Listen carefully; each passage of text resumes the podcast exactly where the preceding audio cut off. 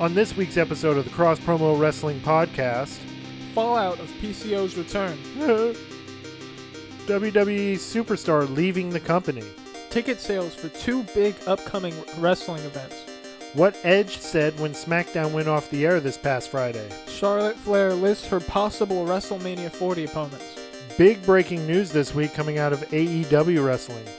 And in our main event, we're going to be going over and ranking our favorite wrestling promotions.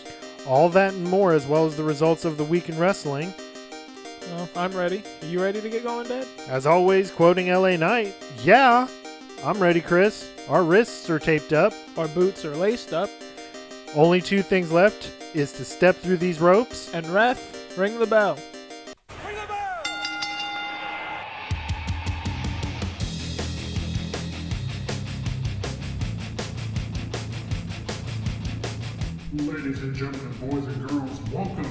To the Cross Promo Wrestling Podcast. The podcast that covers everything in the world of professional wrestling. Now, making their way to the mics, your hosts, Kevin and Chris Newell.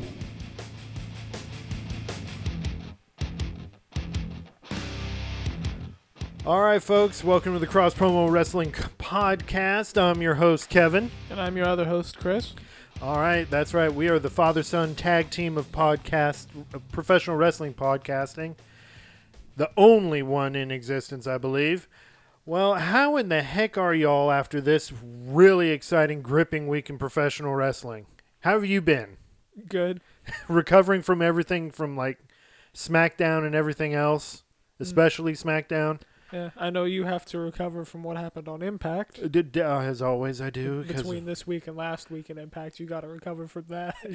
Yeah. Just the mental shock alone. mental is the right word for it. All right. Well, let's not stall any further and go ahead and get into what happened on. WWE. WWE. All right. So, kicking things off for the week of WWE, we go to the August 14th edition of Monday Night Raw, coming to us from Canada Life Center in Winnipeg, Manitoba. Uh, first match of the night, it was JD McDonagh against Sami Zayn. Now, this was impromptu because the Judgment Day was coming out minus Finn Balor and saying that they're still strong as ever, but Damian Priest kind of a bit iffy on what's going on with uh, Finn Balor. I guess that's just the new usual for Judgment Day. I agree. Well, then out comes Sami Zayn wanting a match with uh, JD McDonagh, seeing as how what happened last week with JD McDonagh jumping uh, Sami Zayn backstage. Match uh, lasted about 8 minutes 30 seconds, and Sami Zayn coming away with the winner by pinfall, despite the fact Finn Balor came out to interfere in the match. So he came out to help out JD McDonagh, but not Judgment Day. Well, by the end with this win, Sami Zayn's record is for the week is now 35 wins, 14 losses, and with this loss for JD McDonagh, his record is now 5 and 8. Second match of the night, number one contender for the Intercontinental Championship, Chad Gable, alongside his pals with Alpha Academy, took on Giovanni Vinci with Imperium at ringside for him. This match lasted about 5 minutes and 7 seconds, with Chad Gable picking up the win by pinfall. Uh, with this win, Chad Chad's record is now 16 and 28. Giovanni's record with this loss is 5 and 42 with one draw. Well, immediately following that match, Gunther then issued a challenge to Otis. Otis gladly accepted with Chad Gable's blessing, of course. And then that led to our third match Otis with Alpha Academy at ringside against Gunther with Imperium at ringside. So they never even took a break. Just right into the next match. right into the next match. Uh, match lasted 5 minutes and 15 seconds with Gunther picking up the win by pinfall. And with this win, Gunther's record is now 30 and 29 with one draw. Otis's loss has now affected his record, uh, making him 12 and 22. Well, moving right along to the fourth match, Matt Riddle proposed to Drew McIntyre not in that way. but in a way of becoming a tag team to take on the Viking Raiders. Drew simply just said, if you don't have a partner by the time of the match, I'll be there. And sure enough, he was. And that was what led to our fourth match of the night. Matt Riddle taking on Drew uh, with Drew McIntyre taking on the Viking Raiders with Valhalla, at ringside. Uh, pretty good tag team match. I mean, Matt Riddle and Drew McIntyre really working cohesively as a team. Uh, they pick up the win when McIntyre pinned Erik. Uh, match lasted 7 minutes and 15 seconds. And with this match, here are the following records. Riddle, with this counting as a win, his record is now 18 and 19 with one draw. McIntyre, with this win, is now 17 and 7 with one draw. Erik's record is 7 and 26, and also with this dealing with the loss, Ivar's record is now 7 and 24. The next match, um, it was pretty much a, kind of a revenge match for Rhea Ripley. Uh, she took on Indy Hartwell with Candice LeRae at ringside, and as always, Mommy has her dom dom at ringside. Match lasted only three minutes, Rhea Ripley picking up the win by pinfall. But immediately after the match, both uh, Candice LeRae and Indy Hartwell jumps Rhea Ripley. And it, it just seems like the women's locker room, the women's division, is pretty much getting fed up with Rhea Ripley and her attitude and how she's, you know, going about ruling things in the women's division. Well, with this win, Rhea Ripley's record is now 34 and 2, but with this loss for Indy Hartwell, her record is now 10 and 9. Next was the I want to say the second main event everyone was looking forward to for this Monday night, and that was of course Trish Strat- uh, Trish Stratus. A tongue twister. Taking on Becky Lynch uh, with Zoey Stark banned from ringside. All in all, a really good match. Uh, I I thoroughly enjoyed it because for once there was like no interference whatsoever. Uh, match lasted eight minutes and 15 seconds, but sadly it came out to a double count out, so it came out to a draw. Uh, immediate- wasn't, wasn't Zoey Stark in the audience, kind of? when the fight had progressed to the concession area of the arena, uh, Zoey Stark then attacked Becky Lynch. But again, the match was Technically, she was not at ringside. tec- Technically. technically she wasn't, but she still got involved. Uh, well, with this draw, Trish Stratus's record for the year is three and three with one draw, and Becky Lynch's record is 23 and 12 with one draw. But immediately following after, uh, I forget the guy's name. Uh, Adam Pearce. There, just hit me that quickly. Adam Pearce quick, quickly then confronts Zoey Stark and Trish Stratus and saying every single time I give the give the uh, the WWE universe what they want, and that's a good down the middle, legitimate match between you and Becky. Here comes Zoe, and then Zoey Stark tried to chime in. And, he was mad. I've never seen Adam Pearce this man. He immediately tells Zoe to shut up. And then said, I believe it was for next week, next Monday, Trish Stratus, Becky Lynch in a cage match. So there's no outside interference. There's no double count out, no nothing. It gets settled. This feud will finally end, hopefully, on, I believe, this coming Monday.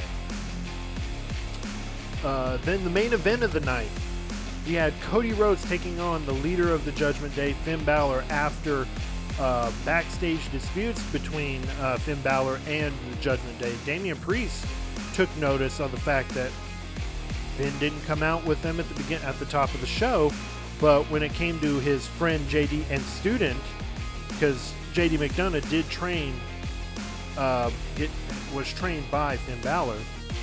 Uh, Finn, Finn Balor comes out to help out JD McDonagh, but didn't come out with him at the top of the show. So Damian was ticked off about that, and as always, you know, Rhea Ripley trying to keep the peace between the, the two. Well, it led to Cody Rhodes having a main event match with Finn Balor. Match lasted 11 minutes and 37 seconds, with Cody picking up the win by pinfall. The way this went down was just all out crazy, but it showed that the Judgment Day still established their dominance within Monday Night Raw. At first, it seemed like it was slipping because Damian slid the briefcase to Finn. As this happened, it went between Finn Balor's legs, and Cody had the briefcase and used the briefcase on both Finn and uh, Damian. Every time that case gets is used, it, it ends up used on Finn. Yeah, It's just something weird I've noticed. but then a turn of turn of uh, turn of events happened when everyone after the match after Cody won, everyone started jumping Cody. And then comes Sami Zayn to help Cody, but then immediately JD McDonagh comes out to jump Sami Zayn.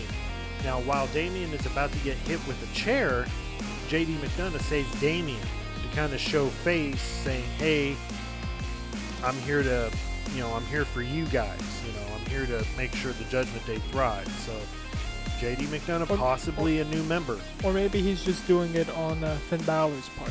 maybe just to, yeah. Because they're, you know, they're they're all friends now or something. You know. Well, we'll see. We'll see this coming Monday Night Raw. Well, with this win, Cody Rhodes' record is now 57 and 3. He has got the most wins so far in WWE. Yeah. Finn Balor's loss, however, has got him to 11 wins, 43 losses. Uh, moving right along to NXT, as of always, taking place at the WWE Performance Center in Orlando, Florida. Kick things off immediately with the D'Angelo family defending their NXT Tag Team titles against the Dyad with Schism at ringside. And when I mean Schism, I don't mean just Ava and Joe Gacy. I mean all the followers of Schism with the masks and everything. All out, good back and forth match. Match. The match lasted uh, 13 minutes and 24 seconds. Now, here's where it got, got interesting. During the match, Ivy Nile just comes out and just starts distracting the followers, Ava and Joe Gacy. Now, as this happened, two masked men in the same outfits as the followers of the of the, of Schism. The two guys from last time came back. Exactly. They came back and jumped the Dyad. This helped the D'Angelo family pick up the win and retain their titles, with Tony pinning uh, Fowler. Well, with this win, this makes Tony's record 11 and 5. Stacks, his record is 18 and 8. With this loss, Rip's record is 6 and 14. Jaggers is 6 and 13. Uh, next matchup is kind of a kind of a recall match in the story of Dana Brooke and Kelani Jordan, where Dana Brooke is now taking on Blair Davenport with Kelani Jordan at ringside. Match lasted 3 minutes and 39 seconds, with Blair Davenport picking up the win by pinfall. This leaves Dana's record 7 and 13, and Blair Davenport's 9 and 1 with one draw. So her record is 9 1 1. Uh, immediately after the match, I noticed something about Blair Davenport, or not Blair Davenport, I'm sorry, Dana Brooke. On the look on her face, uh, Kelani came in and put her hand on her shoulder, and Dana Brooke just looked at her in such disgust. I- I'm feeling that Dana's going to turn on Kelani here because Kelani failed to win a match, and Kelani's supposed to be Dana's protege, and this is reflecting bad on on Dana Brooke. Like, you can't win matches in the main roster, so you got knocked to NXT, and now you can't win matches in NXT. But you're taking on a protege, and your protege is not winning matches. So what does this say about you, Dana? That's what's going on in her head right now, I think, and I, I, really think she's going to turn on Kelani, and we're going to have a, a pretty big feud right there. Uh, next up, we had Drew Gulak with Charlie Dempsey at ringside taking on Trick Williams. Of course, Trick Williams wanted to come out on his own and um, came out by himself with no Carmelo Hayes at ringside because he, with him and Carmelo being close friends, he basically last week told him, "Hey, I want to go out on my own here, but I mean, we're still going to be friends, but I want to make a name for myself on my own, not under you know your umbrella. I want to make it under my own. So, uh, so he does in this match, which lasted three minutes and 58 seconds. Win, uh, Trick Williams wins by pinfall, and uh, this leads Drew McIntyre's record to be, I'm sorry, Drew Gulak's record to be 7 and 8, and Trick Williams' record to be 13 and 14. Uh, next was the number one contender match for the NXT Championship between Wes Lee and Dijak. This match lasted 12 minutes and 13 seconds with a hard fought match between both of these guys, especially Wes Lee. Uh, then came the time where Dijak looked like he was about to get the upper hand in the wrong way. All of a sudden, here out walks Eddy Thorpe and poses as a distraction to Dijak. Dijak gets in the face of Eddy Thorpe, telling him, You don't need to be in here, go back to the back. Why are you in my face? You know, get out of here. But as soon as that discussion ended, here comes Wes Lee going after Dijak. And then Wes Lee then performs this corkscrew move off of the top rope that just surprised the heck out of me. It looked like a senton mixed in with like a corkscrew kind of move. Uh, that match lasted 12 minutes and 13 seconds with Wes Lee picking up the win by pinfall and making him the number one contender for the NXT title. Uh, Wes Lee's record now uh, with this win is 24 and 3. Dijak's is 10 and 9. Next up, we have Tyler Bate taking on Joe Coffey with Gallus at ringside. Match lasted 4 minutes and 14 seconds, but it came to uh, it came to a draw due to disqualification because Tyler Bate got jumped by uh, Dabakito. Daba, Dabba-Kato. Yeah, that's how you pronounce it. Yeah, that's how you pronounce it. Dabba-Kato just came out and attacked Tyler Bate for no reason. So it wasn't necessarily a disqualification. They counted it as uh, no contest, so it came, became a draw. This makes uh, Tyler Bates' record now 18 and 6 with one draw, and Joe Coffey's record 10 and 6 with one draw. Uh, then the last match of the night, but I wouldn't say the main event. Uh, Jacy Jayne taking on a very different attitude Thea Hale. And I say that because since her loss to Tiffany Stratton after uh, Andre Chase threw in that towel during that match, her attitude has been completely different. And I'll be honest, I don't blame her one bit. I mean, someone quit the match for her. She didn't tap or anything like that, so I can understand her grudge against Andre Chase and possibly Chase U. Uh, match that she had, of course, Chase U at ringside with Thea Hale. Uh, match lasted 8 minutes and 11 seconds.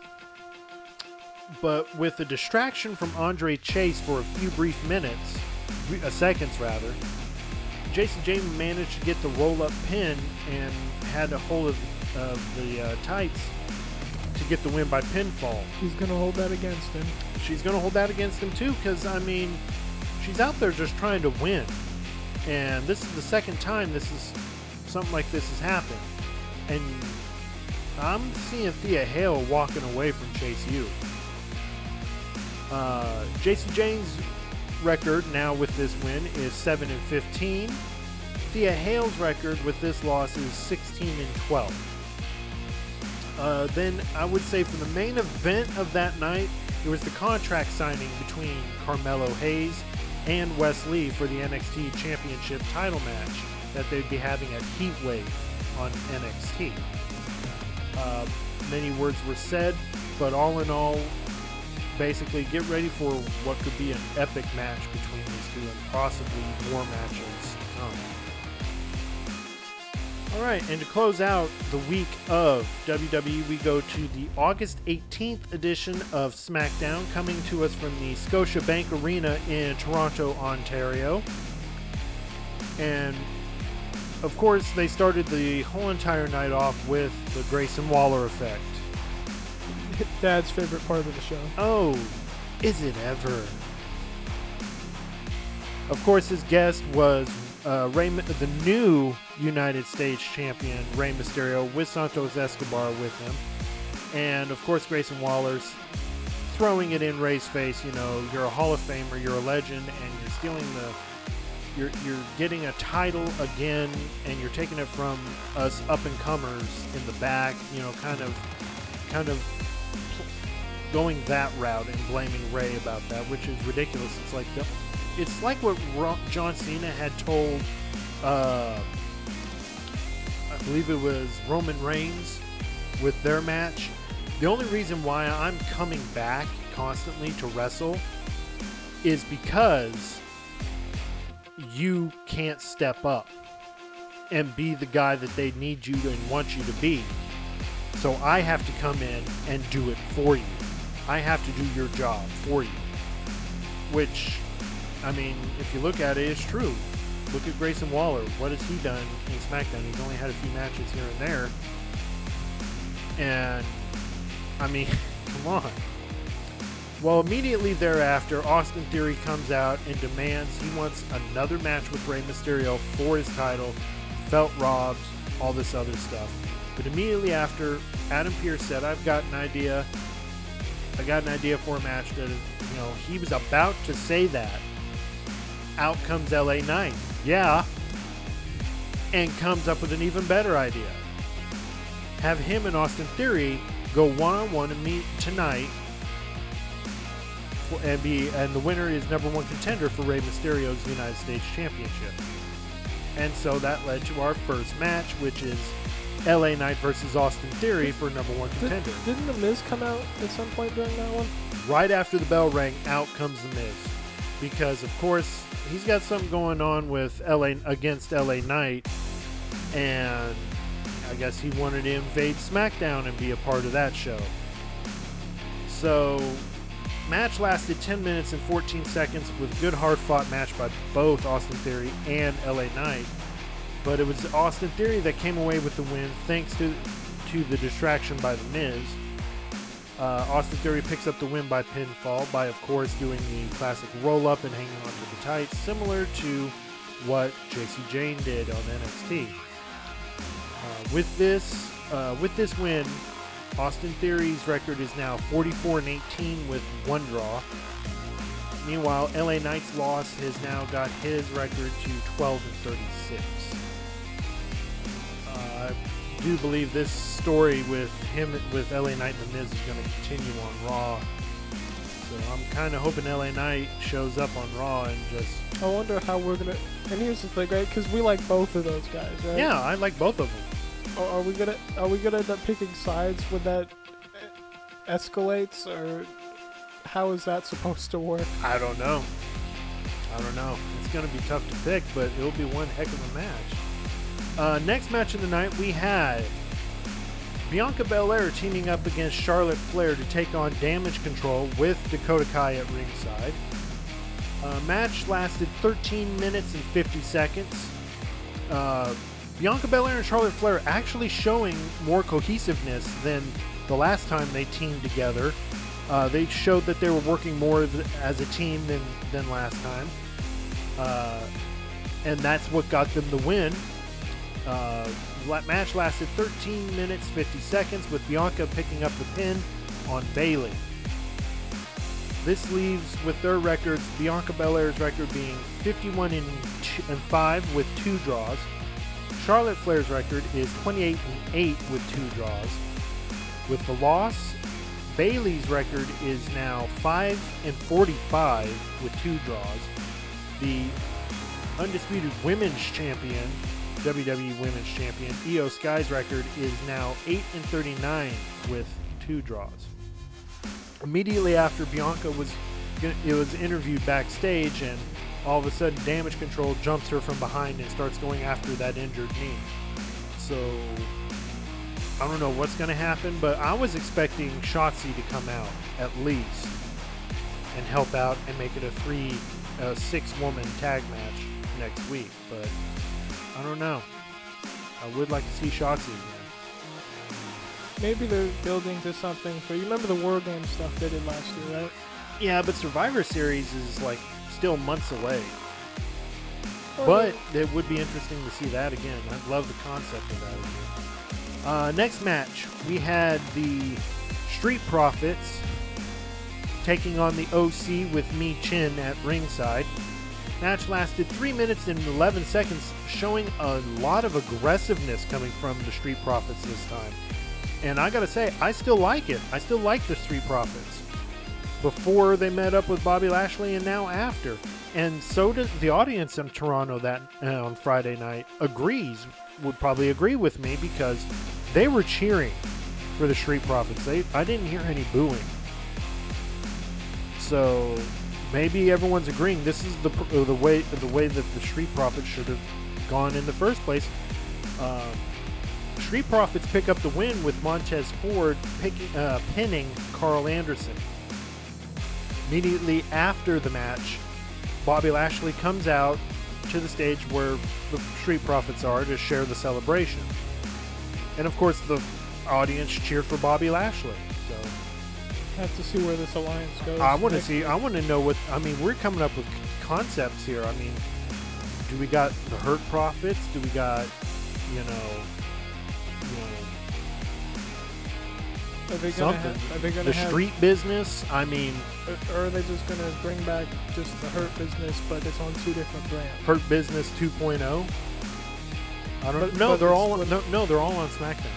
All everyone? Yeah, Bobby Lashley and.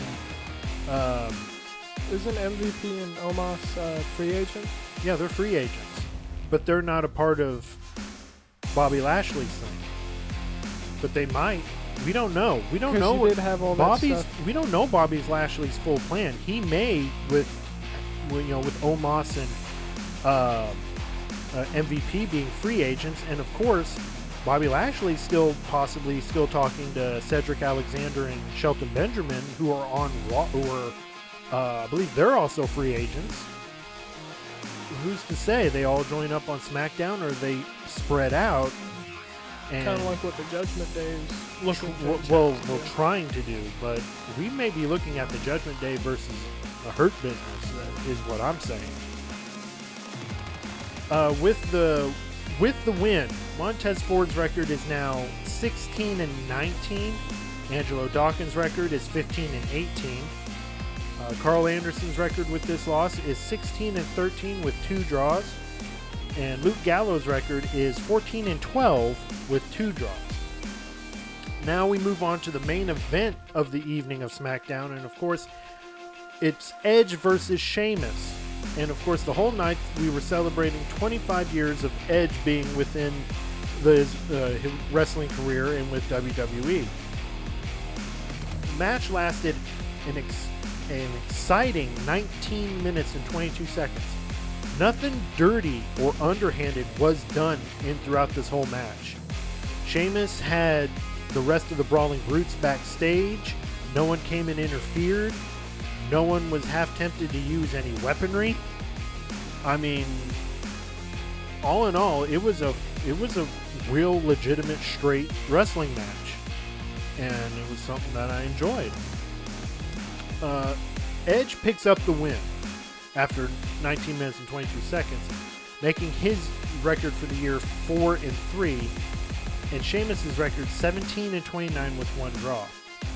Uh, there's going to be more on this match later on in the show, uh, this in this week's episode. Uh, but for right now, let's go on and head to W uh, AEW because Chris has got the results You for. about said WWE. I was about to say it, yeah. So uh, here's Chris with the AEW results. AEW.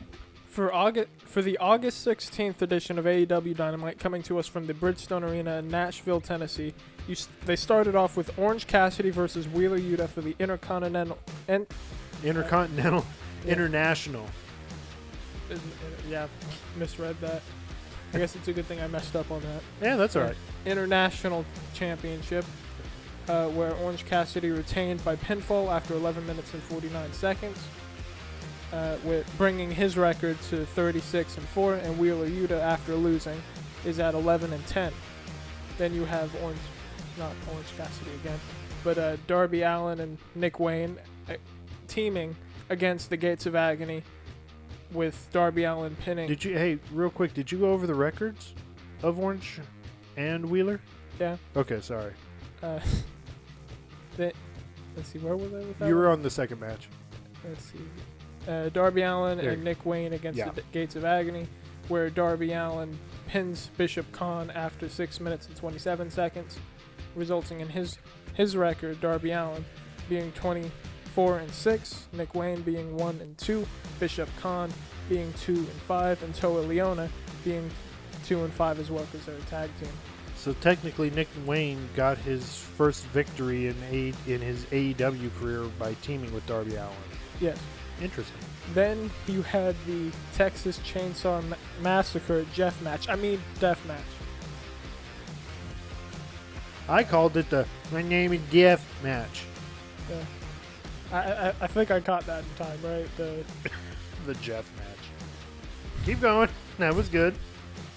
where you had Jeff Jarrett against Jeff Hardy, and, and the funny thing is, since I found out about these two, I had been joking about them going against each other, and they ended up going against each other on AEW. Yeah, so you, you did.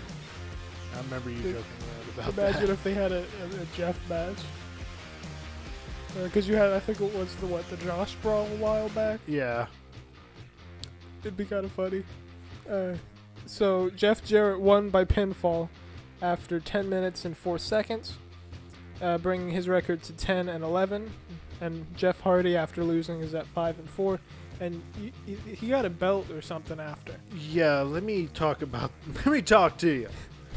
Uh, it's going to be about that ending of that match. It just. What's It- it- RoboCop doing here? I it mean, gave me that vibe exactly. It gave me that vibe of RoboCop in that Sting match back in the uh, late '80s, early '90s, and I'm like, why is Leatherface here with the chainsaw?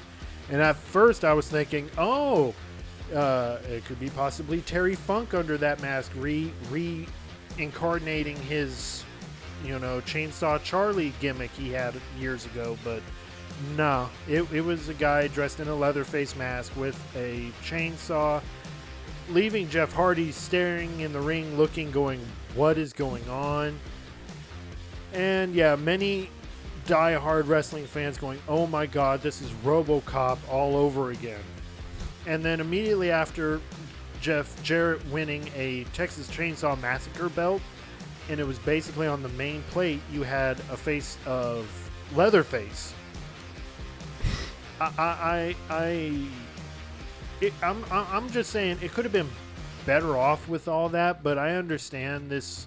It's all because of this new video game that's coming out that's uh, about the Texas Chainsaw Massacre and everything like that, and they're just promoting a video game.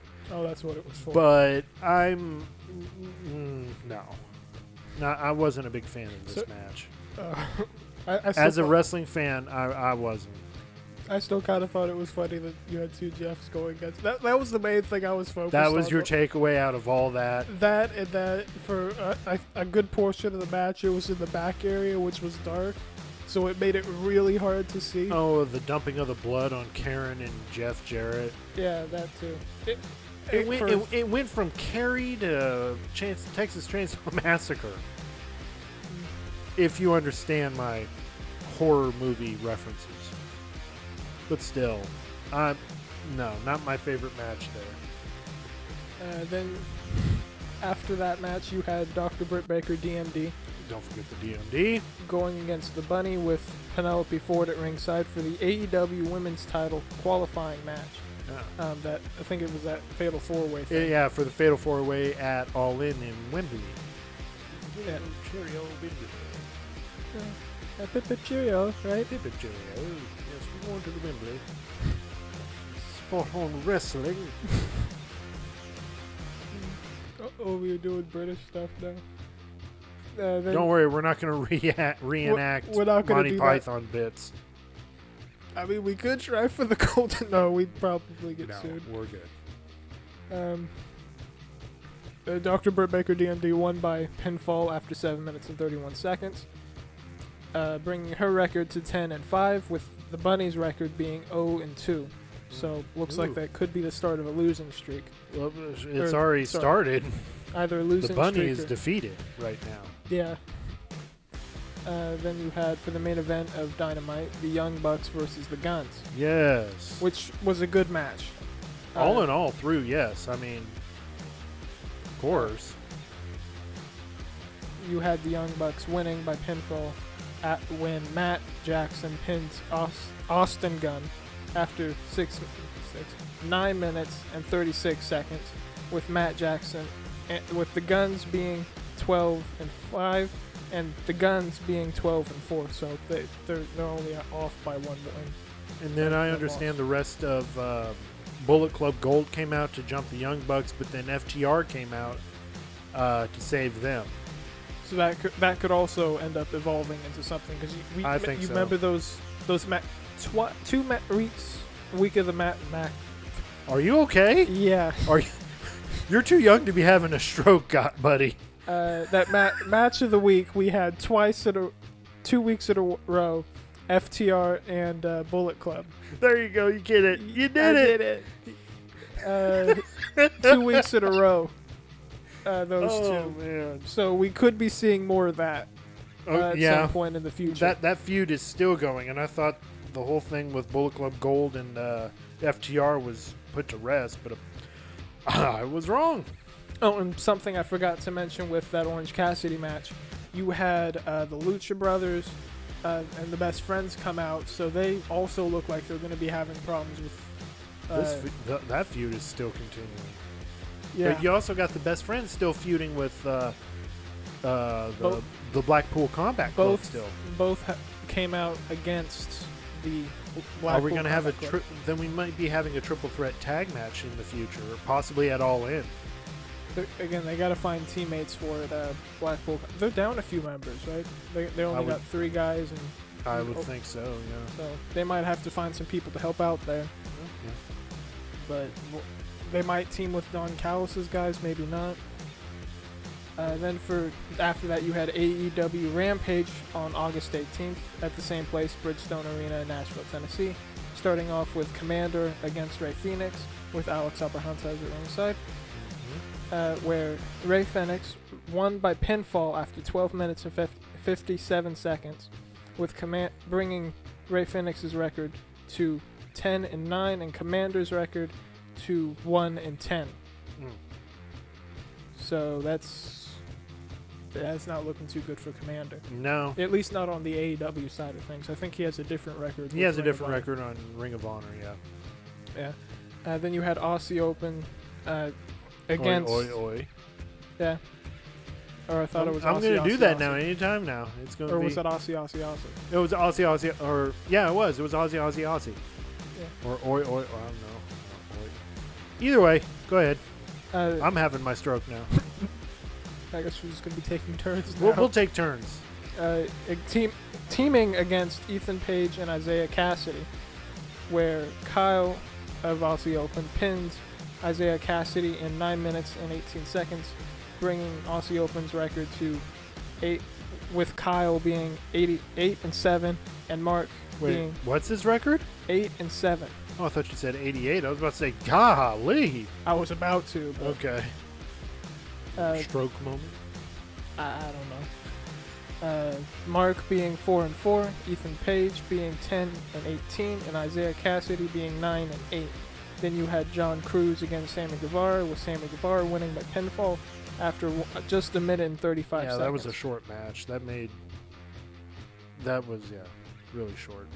uh, after winning, this brings Sammy Guevara's record to 16 and 8, and John Cruz's record to 0 and 2. Hmm. So he could also be looking at a defeated streak. Uh, it's already started. Like I said, same thing with the bunny. So that's what two for this week so far. So far. then you had for the main event uh, Hikaru Shida and Skye Blue against the Outcast with Saraya at ringside. Hmm. Uh, with Hikaru pinning Ru You had the team of Hikaru Shida and Skye Blue winning when Hikaru pinned Ruby Soho after 10 minutes and 8 seconds, bringing their record to Hikaru and uh, Skye's record to 10 and 1, with Skye being 17 and 17. Th- for the Outcast, you have Toni Storm at 17 and 8, and Ruby Soho being 14 and 7. Okay. Then for the August 19th edition of Collision at the Rupp Arena in Lexington, Kentucky, you have Dalton Castle with the boys at ringside against Jay White with Bullet Club Gold at ringside, where Jay White of Bullet Club Gold, representing Bullet Club Gold, won by pinfall after 12 minutes and 6 seconds, bringing his record to 9 and 3, with Dalton Castle's record being 2 and 2. Then you had Bullet Club Gold with Jay White at ringside, team against the Iron Savages and Jack Jameson, with Juice Robinson pinning Jameson after 9 minutes and 31 seconds. Uh, this brings their records to Juice Robinson being 9 and 3, Austin and Colten Gunn being 13 and 4. Uh, James, Jameson being 0 and 1, Boulder being 3 and 2, and Bronson being 3 and 3. Then you had Derek Neal uh, teaming, uh, not teaming, but going against Big Bill with Ricky Starks at ringside, where Big Bill won by pinfall after a minute and seven seconds, so that's shorter than the one minute 35 from earlier. With this brings his record to 11 and 16, and Derek's record to 0 and 1. I think after that match, Ricky Starks then was attacking Derek and was whipping him with the same exact belt he was whipping uh, uh, Ricky the Dragon Steamboat with. So Ricky Starks is fir- went full heel. Which is what it seems like. Uh, they might end up starting that right that rivalry back up with CM Punk. Well, I don't know. Um, I- I've got more on, on CM Punk after you get done reading the results of Collision. Alright. Uh, Willow Nightingale against Diamante with Willow Nightingale winning by pinfall after 11 minutes and 2 seconds, uh, bringing her record to 14 and 9 and Diamante's record at 4 and 6. Kevin Ku, I think, is how you pronounce that? Yeah. uh, against Powerhouse Hobbs, uh, lasting a minute and 58 seconds, with Powerhouse Hobbs winning by pinfall. Kevin being 0 and 1, I and am. what? I am. No, different Kevin. Okay. Uh, and Powerhouse Hobbs being 24 and 6. Then you had for the main event Darby Allin against Christian Cage with Luchasaurus at ringside. Of course. I guess since he thinks he's the champion, you know. This this match, I'll tell you right now, this match that you're about to read, and the Edge and Sheamus match are right up there for match of the week. Uh, match of the week, and oddly enough, it in, involves the legendary Attitude Era tag team of Edge and Christian. That's kind of funny how that kind of coincides with one another. Christian Cage is the same Christian? Yeah, Christian Cage is the same Christian. Huh. Oh, that's right. You haven't. Se- you got to remember that's back when they had long hair. That's why they look different. Exactly. Uh, Uh, but sorry, go ahead. About the main event there. Uh, Darby Allin won by pinfall after 20 minutes and 34 seconds, bringing his record to 25 and 6, and Christian Cage's record being 1 and 3. That closes out for AEW. Now I remember during AEW, um, Samoa Joe was going to have a match with a uh, wrestler by the name of the Golden Vampire, which, when you say that at first, you automatically think of those Twilight vampires. But no, uh, right before the match starts, Joe gets jumped by the Golden Vampire, but then starts doing some similar moves that we are all too familiar with. And all of a sudden, Samoa Joe is laid out with a GTS. Mask comes off, it's CM Punk. CM Punk then So immediately he's, he has a rivalry with uh, Samoa, Samoa Joe. Joe because immediately he grabs the mic and said, "Challenge accepted." Expletive. I can't say it on the show, but he said, "Challenge accepted." So at All In, we're gonna have Samoa Joe take on CM Punk at All In at Wembley. I heard that. I hope you did. The audience probably heard it too. Well, yeah, ASMR like. But um, but yeah, that, I thought that was pretty interesting. So yeah, CM Punk more concerned about Samoa Joe because the past couple of weeks Samoa Joe has been trying to get this match and challenging and saying, you know, the last match we just did on Collision, the last time, I don't want our feud or our story to end on just a roll up, a weak, pathetic roll up. This is coming from Samoa Joe. He says, I want this to be a straightforward, legitimate match to where we get a definitive non roll up pin. You know, it needs to be a legitimate pin. You're going to need to knock me out. And just this past Saturday, look what CM Punk did. I guess he wanted to make a point. He did. And that, you know, you mess with the bull, you get the horns kind of thing. But yeah. Well, with that moving right along, we'll go into what happened this week on Ring of Honor. Ring of Honor. So, with the August 17th edition of Ring of Honor coming to us from the Greensboro Coliseum in Greensboro, North Carolina, we had Gravity take on Gringo Loco one on one in a match that lasted 10 minutes and 14 seconds, with Gravity picking up a win, uh, win by pinfall. This has Gravity's record at 4 and 2, whereas Gringo Locos is 1 and 6.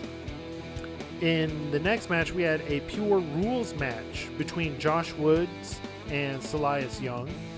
Match lasted 6 minutes and 53 seconds, with Josh Woods picking up the win by pinfall, making his record 4 and 6, and Silas Young's record 1 and 3. Uh, next match, we had the Ring of Honor Women's World Champion Athena taking on Brittany J in a Women's World Title Proving Ground match. Match lasted 1 minute 51 seconds. Not very long for the champ to make short work of her opponent. Athena wins by pinfall, making her record 24 and 0, still undefeated. Meanwhile, Brittany, I believe, with Brittany J, with her debut in Ring of Honor, her record is now 0 1. Not a good start for Brittany J. Well, still steamed about what had happened probably to him, or right before actually, because this was before Collision. Samoa Joe teams up with Stokely Hathaway to take on the boys, Brandon and Brent.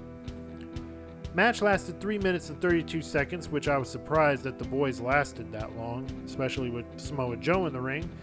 But Samoa Joe and Stokely pick up the win with Samoa Joe choking out Brandon. This makes Samoa Joe's Ring of Honor record undefeated 10 and 0. Stokely's making, I guess, his first in ring debut at Ring of Honor, making his record 1 and 0. Not good for the boys, however. Their records uh, not very good. Brandon's he is 2 and 9, whereas Brent is 2 and 8.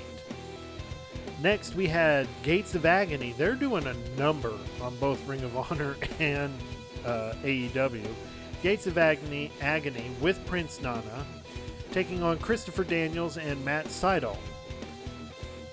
In a 10 minute, 11 second match, Kaun picks up the win for his team by pinning Christopher Daniels. With this win, Gates of Agony, both Bishop and Toa are 17 0. Meanwhile, Christopher Daniels' record is now 5 and 12, whereas Matt's is 4 and 6. Next match of the night, we had Madison Rayne versus Danny Moe. In a 3 minute and 13 second match, Madison Rayne picks up the win for her by pinfall, making her record 2 and 3, whereas Danny's Danny Moe's record, just starting out in Ring of Honor, is sadly an 0 and 1. Next up, we had a uh, six man uh, six man tag match between the Dark Order taking on Corey Calhoun, Isaiah Bronner, and Lord Crew. This match lasted 3 minutes and 52 seconds, with uh, John Silver picking up, uh, pinning uh, Isaiah. This makes Alex Reynolds' record 7 and 2, Evil Uno's record 6 and 1, John Silver's 7 and 2 as well. Uh, Corey Calhoun's record, all three members, Corey Calhoun, Isaiah Bronner, and Lord Crew, starting not so well with their records being 0-1. Everyone making a debut so far on this on this day, not looking good for either anyone. They're coming out with lo- losses. Uh, next up, we had Cole Carter taking on Griff Garrison in a 4 minute and 29 second match with uh, Cole Carter picking up the win by pinfall. This makes Cole Carter's record 3 and 3. He's even things out now. Griff's uh, record still on the losing streak, making it 0 and 2. Next up, we had Billie Starkz taking on Charlotte Renegade with Robyn Renegade at ringside. In a 3 minute 44 second match, Billie picks up the win by pinfall, and Billie's record is now bumped to a 2 and 1 record, whereas uh, Charlotte's is 1 and 2. Next up, we had another six man tag match with Action Andretti, Darius Martin, and Lee Johnson taking on Lee Moriarty and the Workhorsemen. A lot of Lees going on. Uh, match lasted 7 minutes and 4 seconds with Andretti pinning Anthony uh, to pick up the win for his team. Action Andretti's record is now 9 and 4. Darius's is 10 and 9. Johnson's is 1 and 1. Moriarty's record is 7 and 3. Anthony's is 1 and 14, the same with JD Drake, 1 and 14. Uh, next, we had Lady Frost taking on Trish Adora in a 4 minute and 6 second match with Lady Frost picking up the win by pinfall, uh, making her record 2 and 3 whereas Trish Adora's is now nine and seven. So I would say that would be a pretty good upset right there, if you ask me. Next up, we had Leyla Hirsch taking on Rachael Ellering in a four-minute, 49-second match. Leyla Hirsch picks up the win by submission, making her record continuing on her undefeated streak.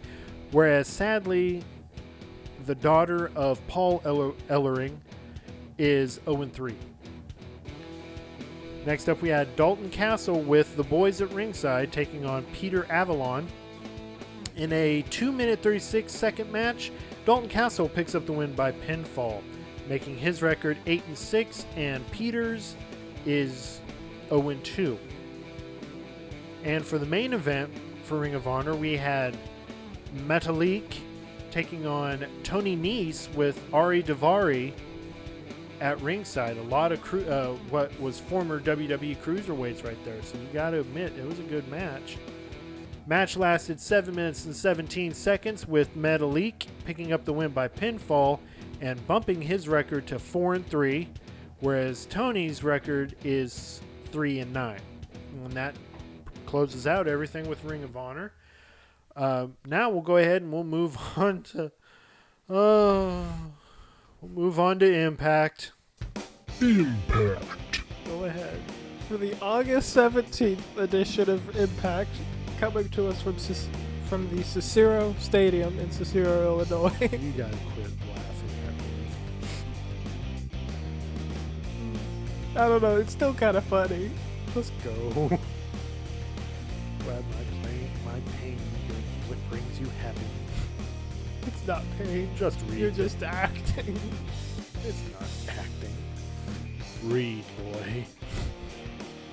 Uh, for the first match opening, you, you can still hear the laughter. It's funny. I bet you can.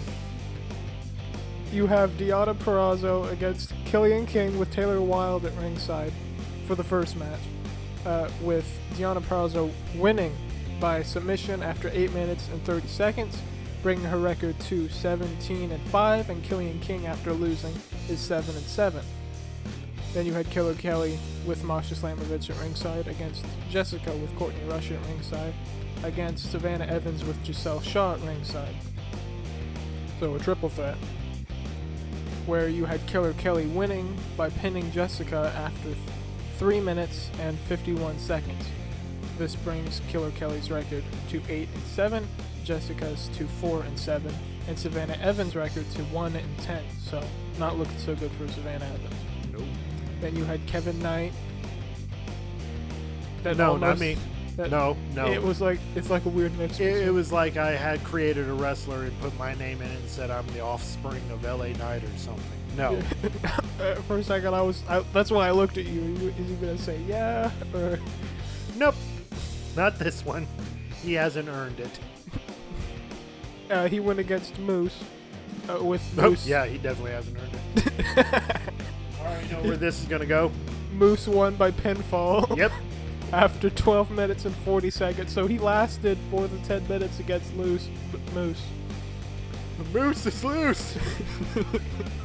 nah, now I got one for Moose now. This is great. I got little sound bits for all these guys now. I love it. I love it. So let's see. LA Knights, yeah. Kevin Knight is nope. Or something like that. yeah, actually it is. Kevin Knight. Nope. Oh, I'm loving this. Keep going. This brings Kevin Knight's record Nope. to, to 3 and 9.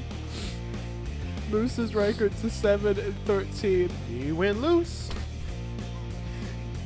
Uh, the next match after that was Khan with Deaner Ring signing. Come on. See, I can do this all episode.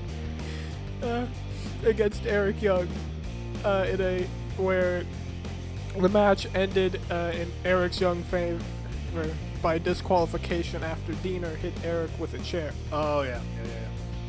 So ended in DQ, which is kind of funny considering what the match after that was. So. Uh, Yeah. really funny the next match. I really, bet. really funny. Go ahead. You can do it. Uh, the, that match lasted 4 minutes and 47 seconds before the disqualification, with Eric Young being 3 and 0 and Khan being 4 and 9. The next match is Bully Ray a- against Black, the Black Taurus, Black Taurus. Yeah. with with Bully Ray winning by pinfall. This was a no DQ match too. Yeah, so, So- they were like, well, the last one had DQ. Let's have these guys have a no DQ match. Balance things out, I guess. Yeah. Uh, where that match, uh, did I already say how long it lasted? Nope. Bully Ray won by pinfall after 8 minutes and 5 seconds, his rec- with his record being 6 and 7 after winning, and Black Taurus' record being 0 and 12, so he's defeated. No, let me guess. PCO came out. Yep, Yeah. he came out. Uh, Bully Ray didn't like that so much, so Obviously. he, he kind of ran. He didn't like it, but he ran. He's scared of PCO. Okay. All right. Or, or was this the match where I know uh, either this week or last week he put him through a table I think it was last week. Because because we're recording this where and that's that's specifics for I guess later. Yeah. Uh, for the main event, you had the Rascals against uh, Rick Swan or Rich Swan and Sami Callihan for the tag team tournament finals, with the Rascals winning. Uh, I think they were defending their titles. Uh, with I think a, so. Yeah. it was a double pin where Yeah. Both of the rascals got on top of Sammy, so it was a double pin. double yeah Rascals double pin on Sammy uh, ended after 14 minutes and 2 seconds bringing the Rascals record with Trey Miguel being 12 and 7 and Zachary Wentz being 4 and 0 Rick Swan being 11 and 10 and Sami Callihan being 9 and 4 that closes it out for Impact And that closes it out for the weekly results too. So hey, good there. All right. Well, um, let's go ahead and get into it and go over what has happened in the week of professional wrestling news.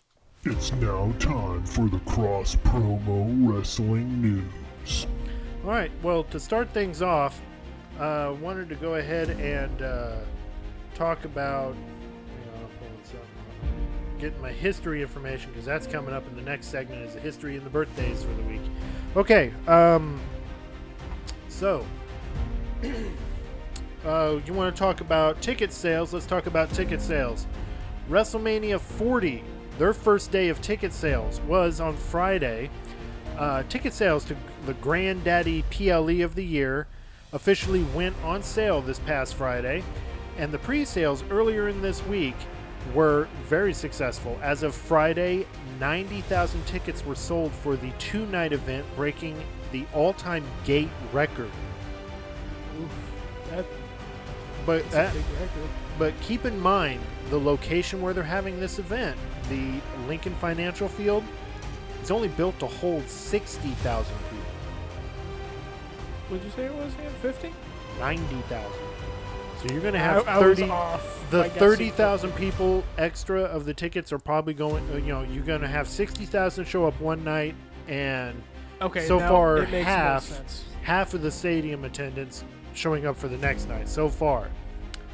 Um, and this this uh, Lincoln Financial Field is smaller than last year's or this year's WrestleMania, uh, SoFi Stadium.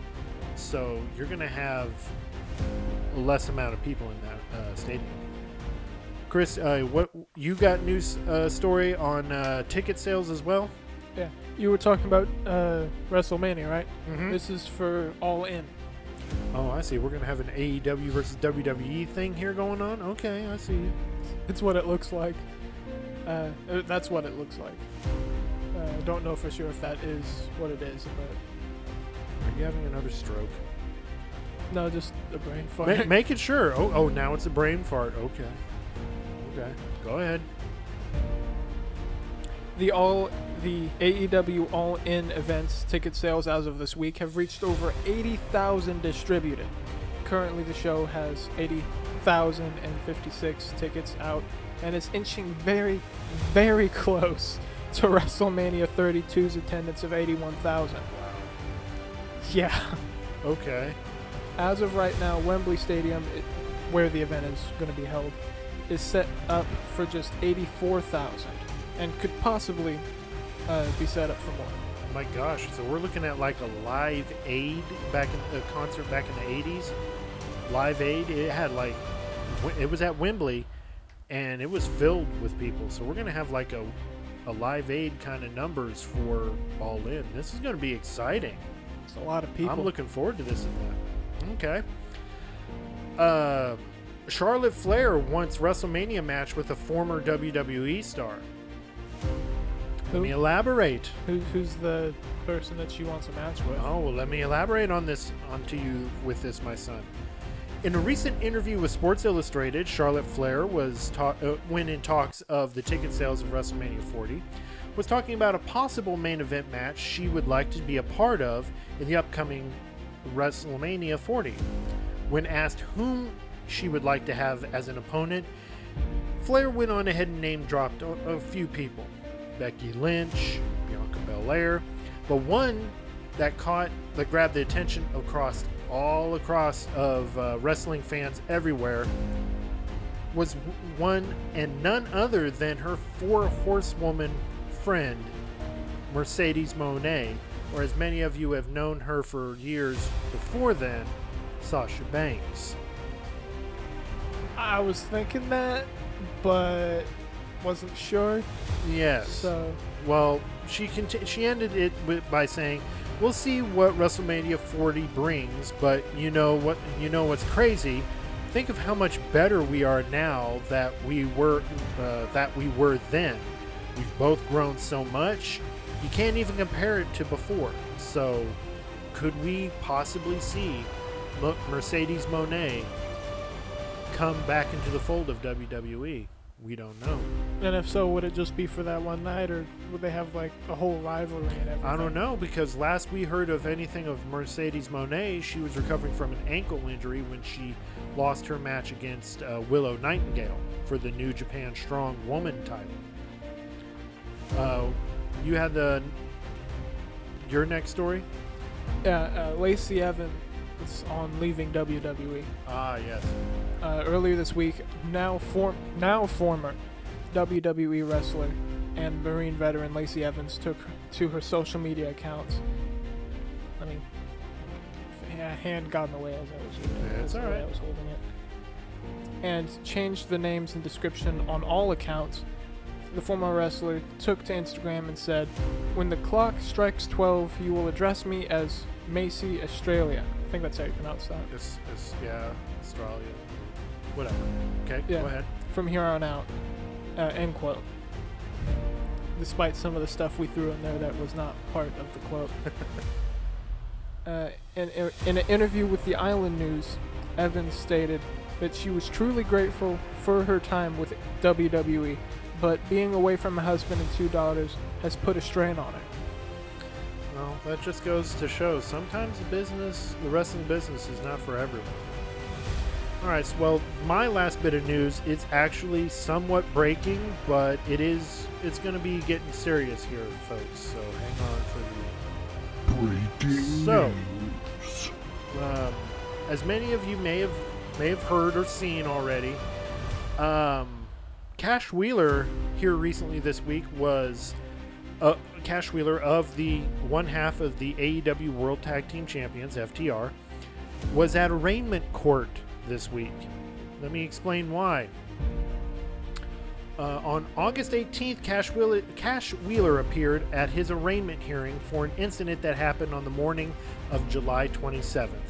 The alleged victim, who will remain nameless for our, for the sake of our show, uh, has already signed a written affidavit, and if we have little children there or kids listening, an affidavit is just basically the the per, the victim writing out exactly what had happened during the incident, kind of a report, if you will. Uh, signed a written affidavit of what happened that morning. This affidavit states that Wheeler was driving his Jeep Gladiator erratically in Orlando, Florida, honking his horn to let let him pass, while the alleged victim moved over to the side to let Wheeler pass. But as Wheeler was driving by, he was pointing a black semi-automatic handgun out of the driver's side window and giving them a strong stare. Following the incident that day, a report was made to the Orlando Police Department where Wheeler was immediately arrested and charged with aggravated assault with a firearm. Wheeler was then booked into uh, was booked at circuit court with no criminal past. His bond was set for two thousand five hundred dollars. At his arraignment hearing, uh, the judge has ordered that Wheeler himself must turn in any weapons that the Orlando Police Department did not confiscate.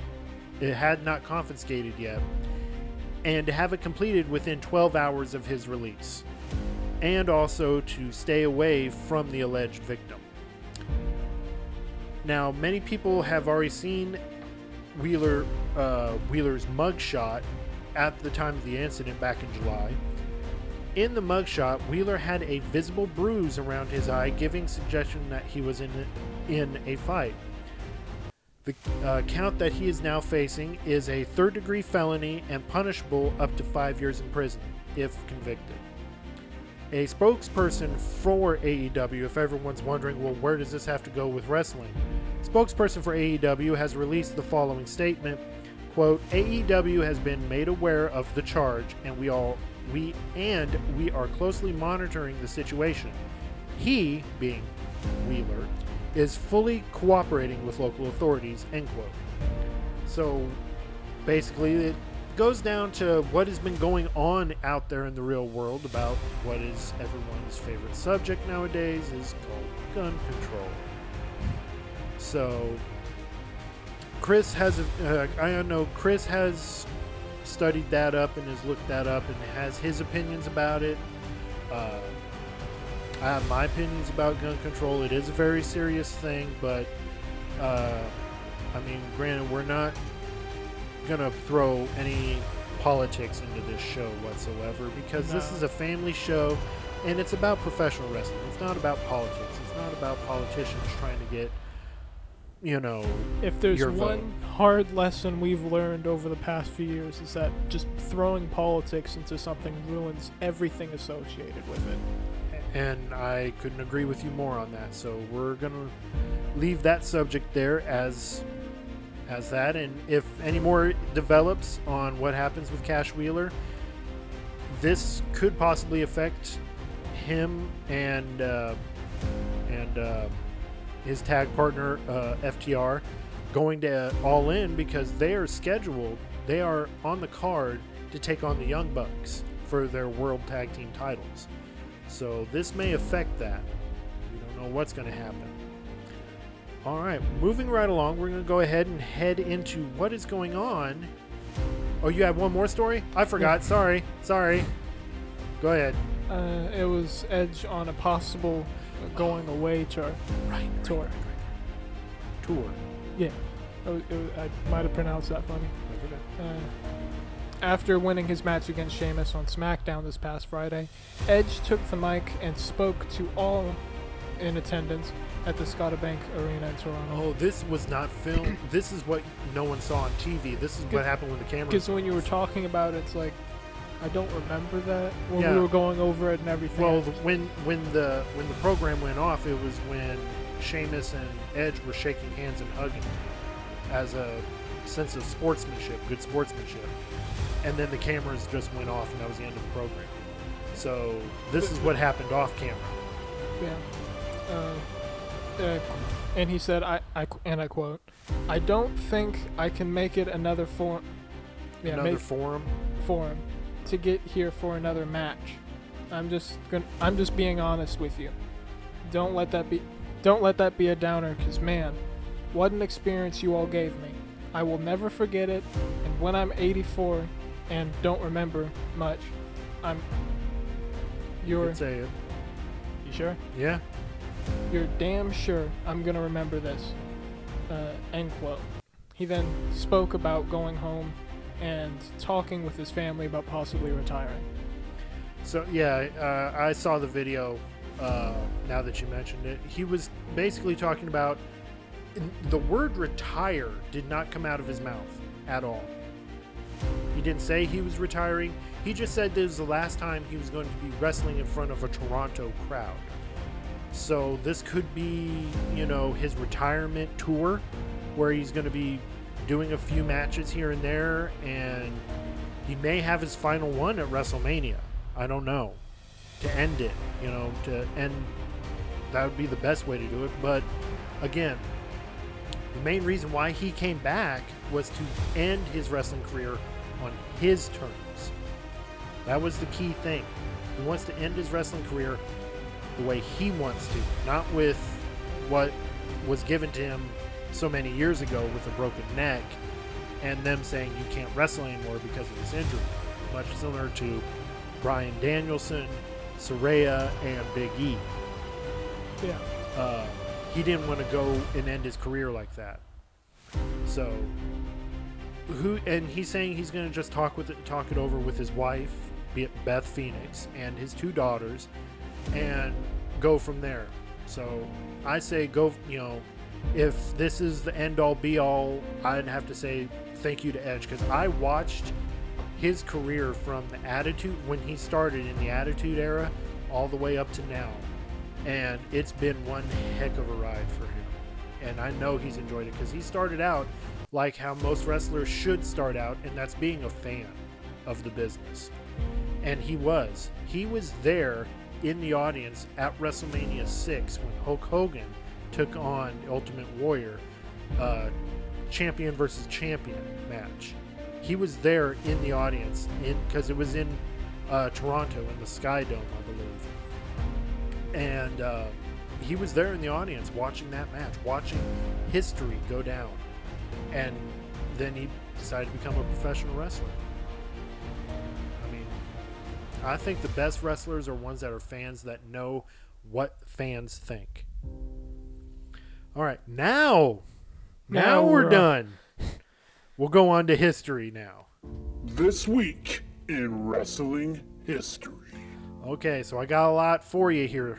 For those that are not familiar with your wrestling history or still new to being a res- professional wrestling fan, we'll give you a little history lesson.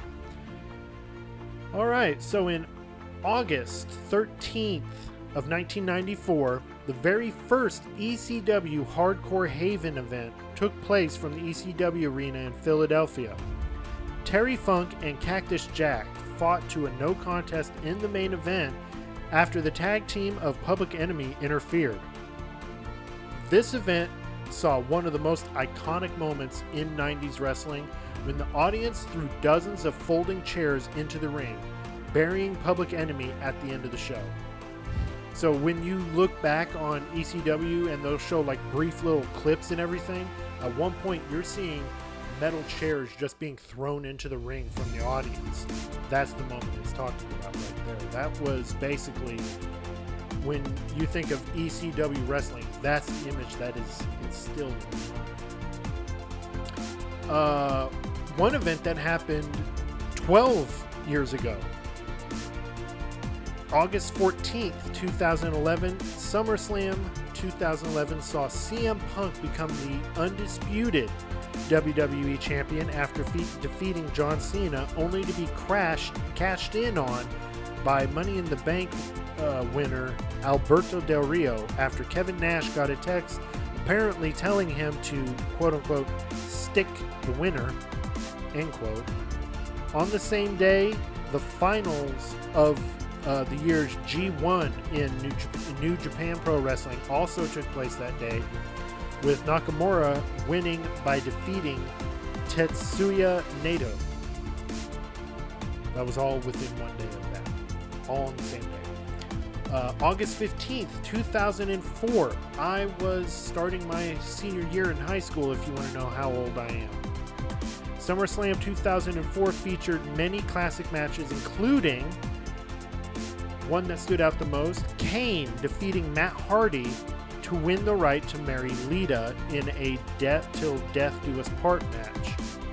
More notably, however, it was at this event that Randy Orton defeated he that shall not be named, and I'll and it's for reasons I don't want to really go into right now. Uh, to become the youngest world champion in history at the age of just 24. And you know, I'll go ahead and I'll say his name, Chris Benoit. I had a feeling, but I wasn't sure. Yeah.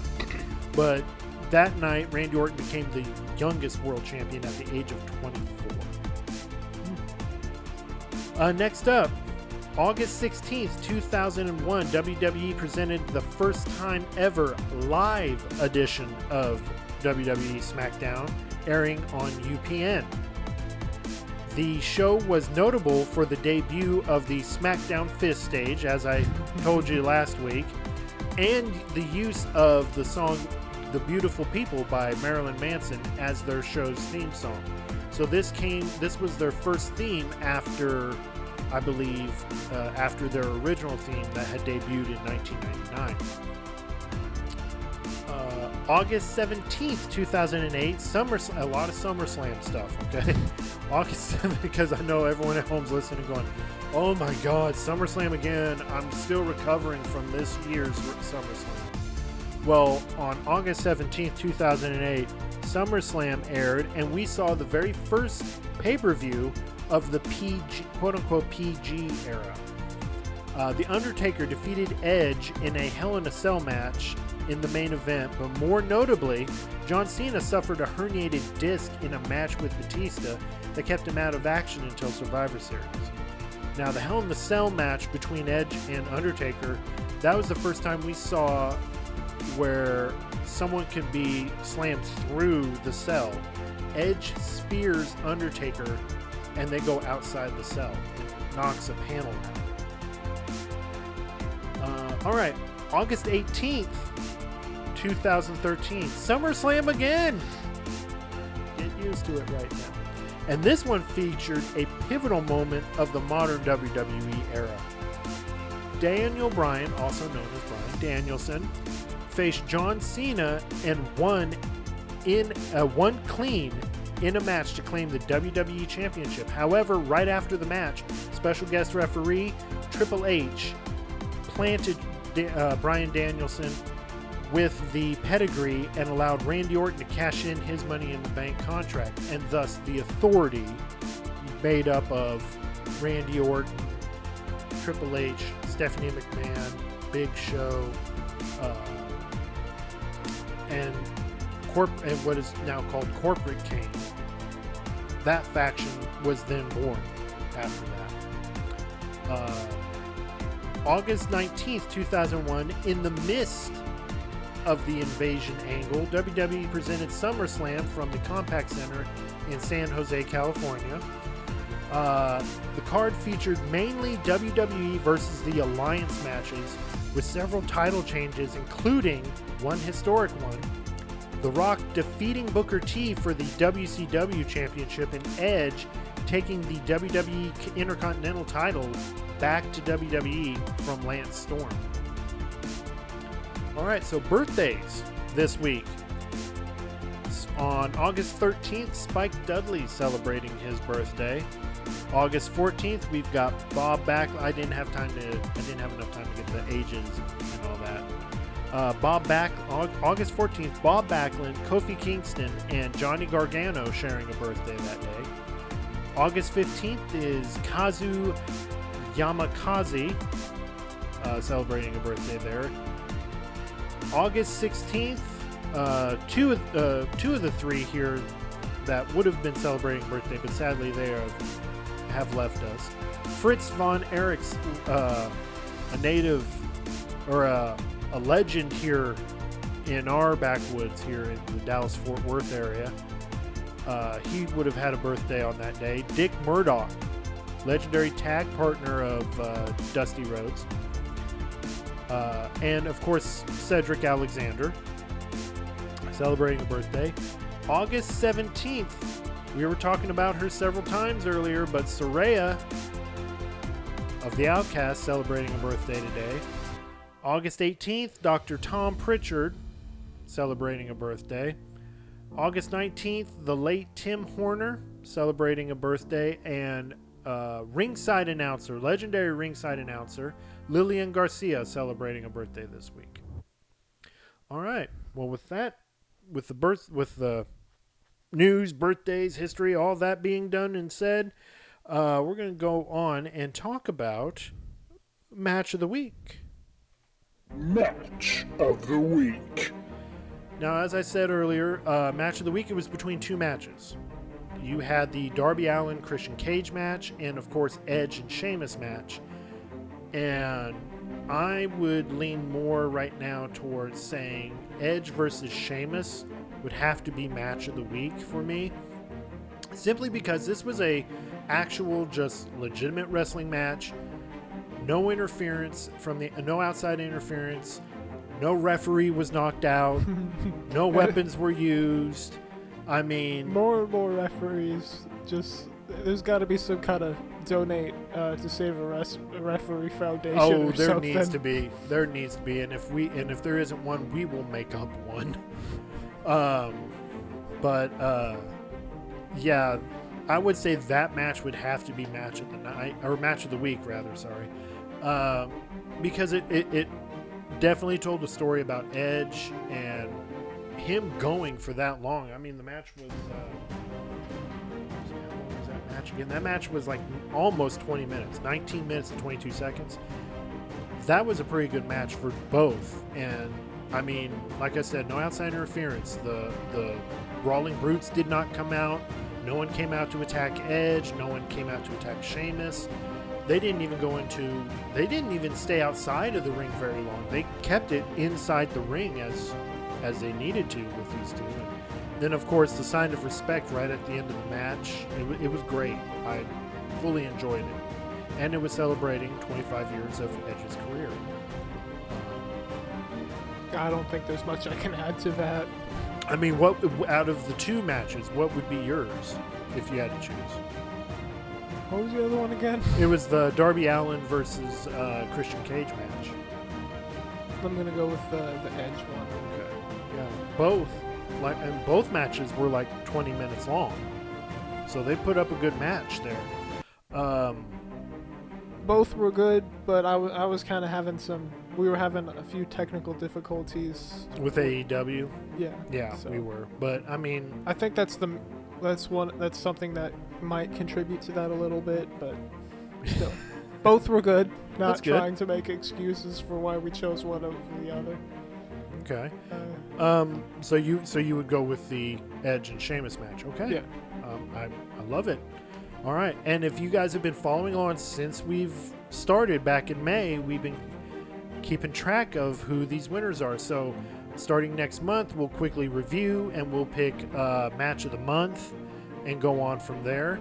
And when the new year comes, we'll have a uh, better system worked out on how we can uh, determine everything, but we'll still have match of the year. There's a lot of things we're still working out with this show. I mean, yeah, this is our first season, still kind of working things out. So I'm, I'm really hoping we get things all aired out and worked on for you guys. All right, well, that leaves nothing else but what match of the or main our main event, right? Yeah. Yeah. All right. Well, let's get on to it then. Time for the cross promo main event. All right, so the main event for this week's episode, uh, right now, we're going to talk about the current state of the wrestling promotions that we're covering right now. That's WWE, AEW, Impact, and Ring of Honor. Um, out of the with the current state that everything is in with these promotions, which promotion, without looking at stats, without looking at numbers and everything like that, our own opinions which in in a system of ranking, which which promotion right now would be our favorite.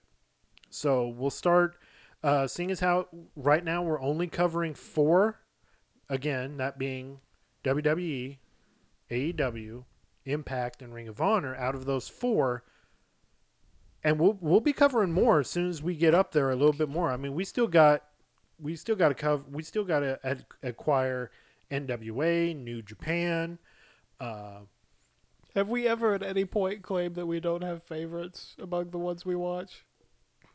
we haven't, but this is the first time we're going to talk about it. We don't have any favorites, and then now we're doing like a tier list of our favorites. Yeah. So, I mean, as far as currently right now, your ranking as far as right now from what you've seen and what from I've seen from all four so far, um, I'll have you start. Give me your number four of the wrestling promotion. That would be at number four.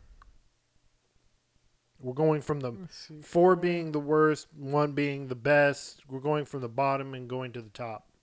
Uh, Ring of Honor. Ring of Honor at the bottom. Why is it at number four for you? Uh, compared to the others, uh, I would say I like the other ones more. Again, they're all good You're, promotions. you're being very vague with this a little bit. Uh, yeah, sorry about that. Um,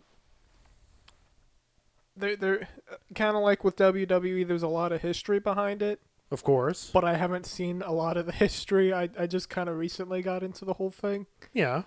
Um, but that, I mean, you could probably talk more to the history thing.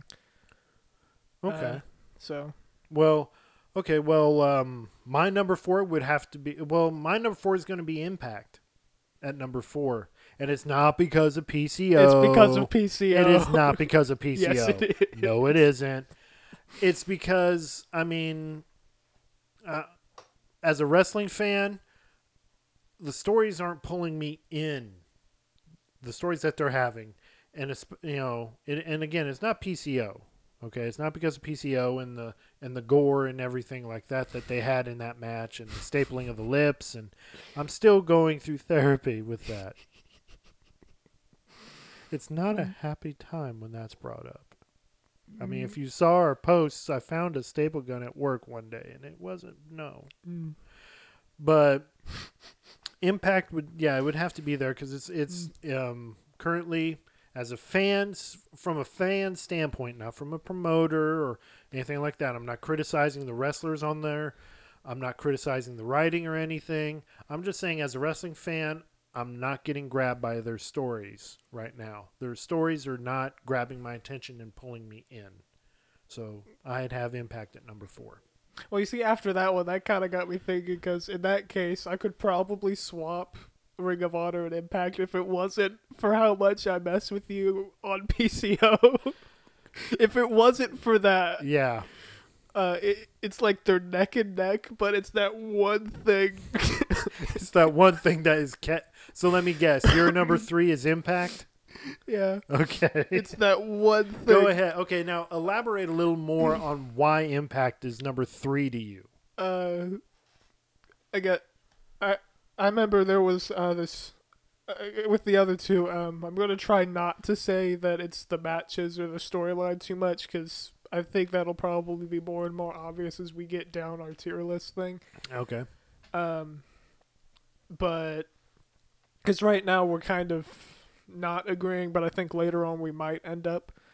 Um, but as far as that goes, I I remember I think it was a match with uh, uh, Jonathan Gresham that I saw that was pretty good. It was a lot of what uh, grappling wrestling, right? Okay, More you're talking about um, actual wrestling that I remember. shoot wrestling is what I believe that's what it's called. Shoot wrestling. Yeah, uh, and that was a good match.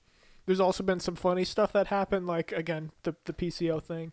At some point, uh, I think it was uh, Trey Miguel. He crowned somebody during a match, and I thought that was funny. Oh yeah, yeah, yeah, yeah. I remember So- seeing that. Okay. So uh, that that was something funny that we ended up talking about for a tiny bit. yeah. Um, that'll that, that's pretty much it. Okay. I would say. Number three for Chris is Impact. Okay.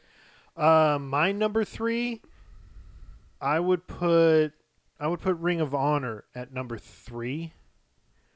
Uh, simply because I mean, yeah, it's it's an offshoot of AEW, but I mean the stories I'm kind of following a little bit more closely.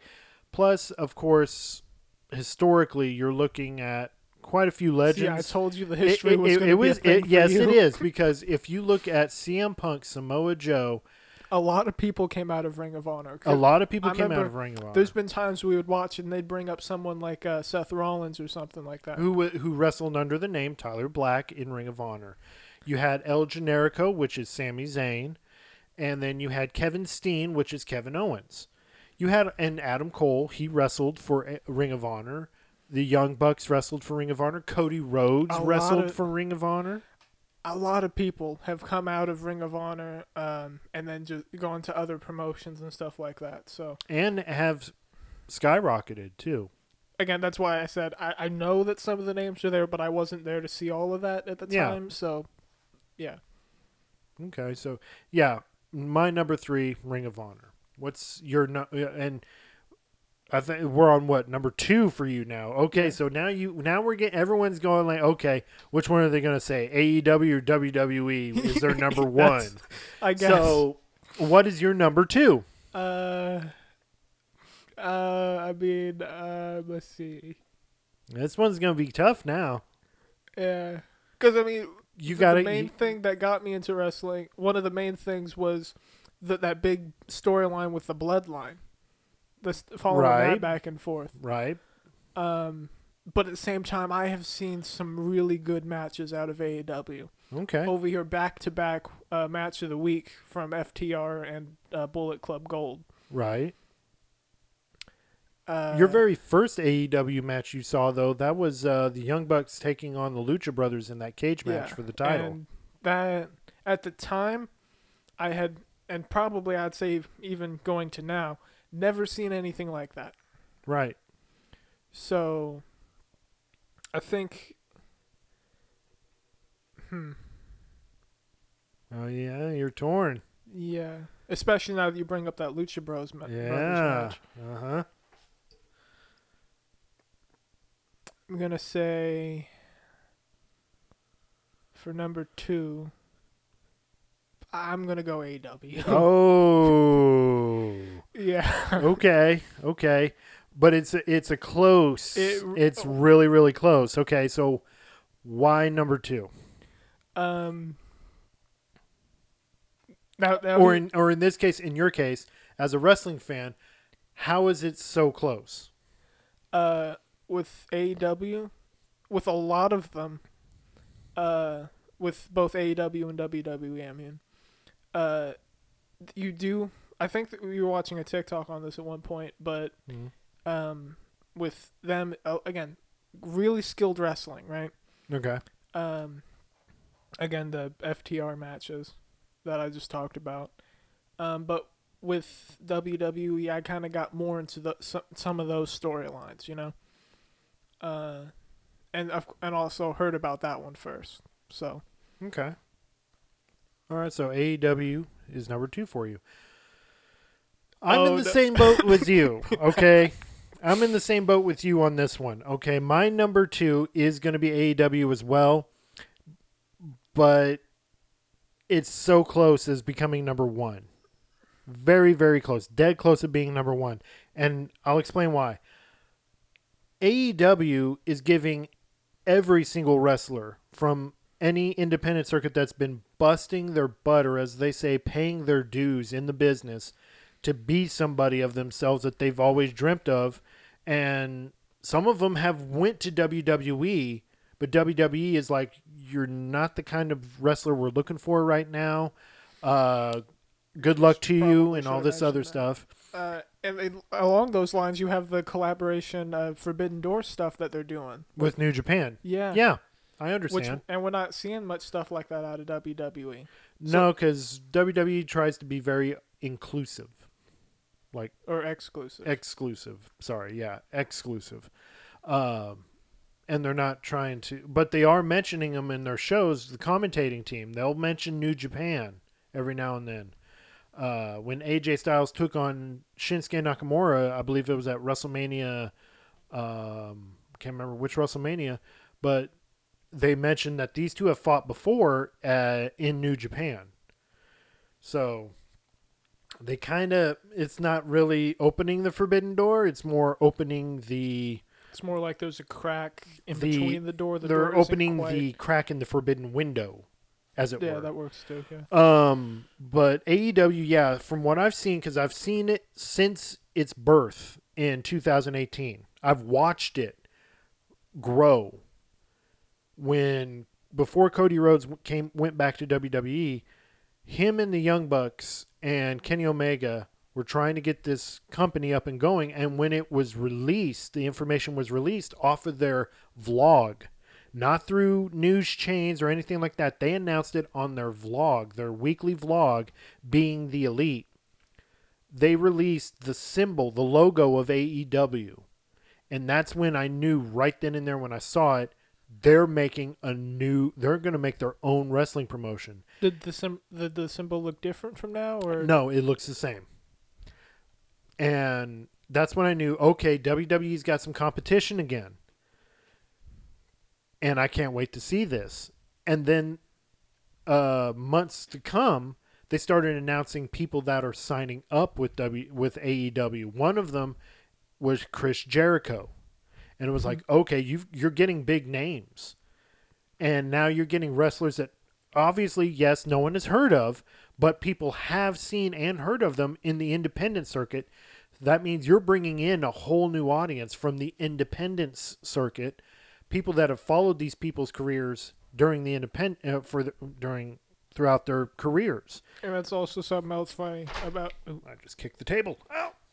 That's also something else that is kind of cool about AEW. They're not too worried to reference other promotions like the the Buddy Matthews stuff. They they yeah they're uh, definitely with not afraid. the they've also they've also allowed their wrestlers to wrestle independent shows if they wanted to. Unlike WWE, where they're kind of you know yeah you're gonna wrestle for WWE and no other company. You're not gonna jump and you're not gonna do independent shows and all this other stuff. Whereas AEW kind of gives their wrestlers a little bit more freedom in that.